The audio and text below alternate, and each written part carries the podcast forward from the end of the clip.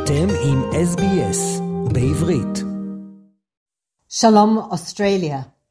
Two Palestinian gunmen affiliated with Hamas opened fire at a petrol station and an adjacent hummus restaurant near the settlement of Eli in the West Bank on Tuesday afternoon, killing four Israelis and wounding four others. One of the terrorists was shot dead at the scene by an armed civilian, while the second fled and was killed some two hours later by special forces. The four Israelis were buried on Tuesday night and Wednesday. Elisha Anteman, aged 17, was buried next to Ofer Feierman, 64, in their hometown of Eli.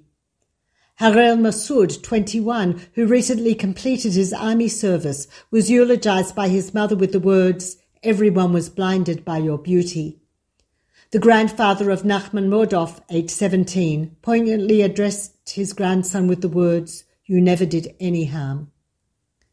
The murder sparked Jewish settler violence against Arab, Israeli, and Palestinian towns, which continues. Revenge attacks on Turmus Ayya, their hometown of the terrorists, and other villages, including an attack on the Palestinians near the village of Jalod on Thursday, followed the killing. On Thursday, US Ambassador to Israel Tom Nides said the Biden administration will not stand by and watch settler violence occur. No one should have to worry about a rogue army. Nides, who was accused of drawing an equivalency between Israelis killed in the attack on Tuesday and Palestinians killed during an IDF raid in Jenin on Monday, condemned the former attack in its own right, saying, My heart breaks for the families who lost a loved one 48 hours ago. We need to make sure that justice is done properly. In a call on Friday with Prime Minister Benjamin Netanyahu's National Security Advisor Tzachi Hanegbi, US National Security Advisor Jake Sullivan emphasized the Biden administration's unwavering support for Israel's security as well as its right to defend its people against terrorist groups. However, he expressed deep concern over the recent extremist settler attacks against Palestinian civilians and the destruction of their property in the West Bank. The IDF admitted yesterday to having failed in stopping settler riots in recent days. Yesterday, several dozen young settlers rampaged through the Palestinian west village of Umm Safa, setting fire to vehicles and homes and firing shots towards a Palestinian television crew on the fifth consecutive day of vigilante attacks. The IDF international media spokesman, Lieutenant Colonel Richard Hecht, denounced the settler rioting, condemning the acts as shameful, shameful acts on the Shabbat and describing them as acts of terror. Opposition leader Yair Lapid said the violence crosses all lines. Torching homes and cars of innocents is inhumane and definitely not Jewish. Prime Minister Netanyahu needs to condemn this disgrace and deal with it severely. This is a moral disgrace and security threat.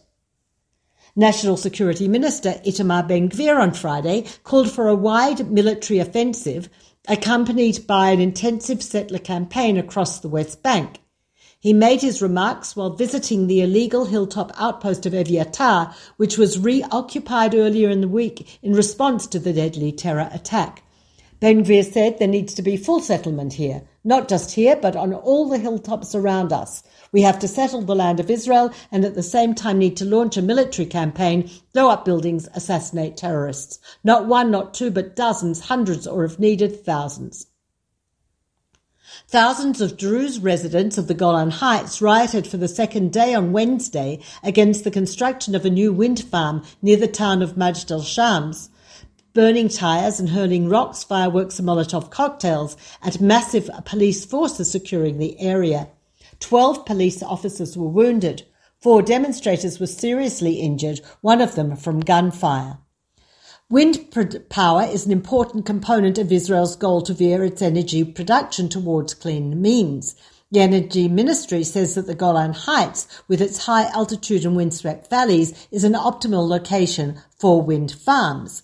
But the plan has angered Druze villagers who see the project as a threat to their agrarian way of life and an encroachment on ancestral lands.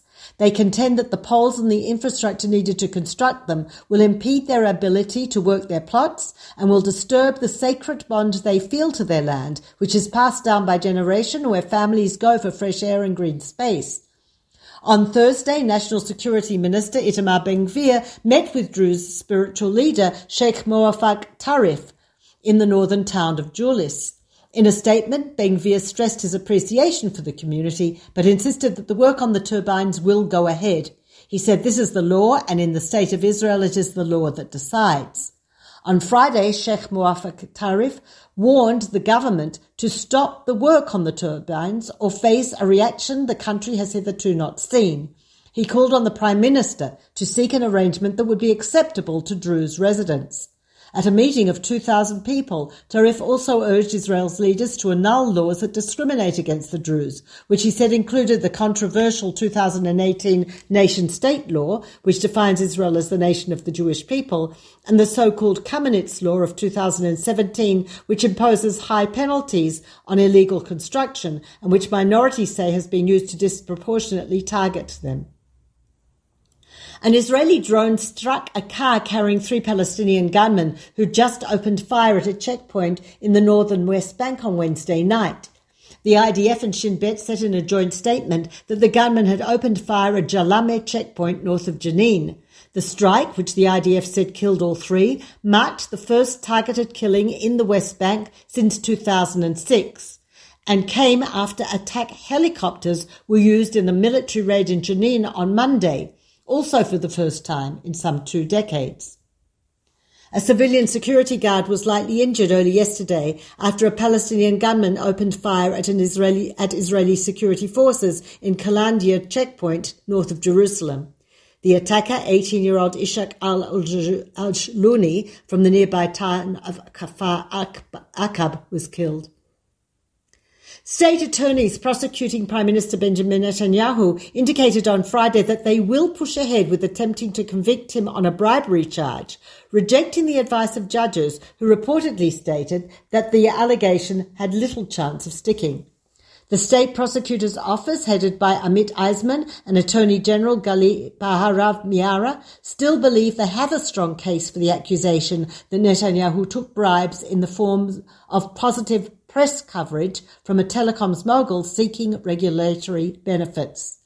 The allegation, part of what is known as Case 4000, is the most serious faced by the Prime Minister, who is on trial for graft and breach of trust cases, uh, breach of trust in that case and two others as well. Protests took place last night for the 25th week in succession against the judicial overhaul planned by the government.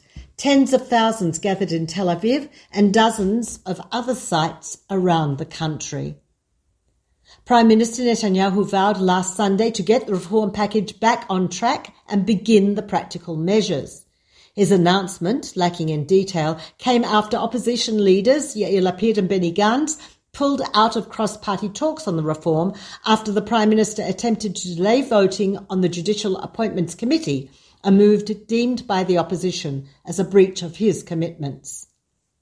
And Israeli artistic swimmers won a gold medal in the team free routine combination on Friday at the European Games being held in Krakow, Poland, in a victory hailed as being even more poignant as it occurred just 10 minutes from Auschwitz. This is Peta Jones Pellach reporting for SBS Radio from Jerusalem.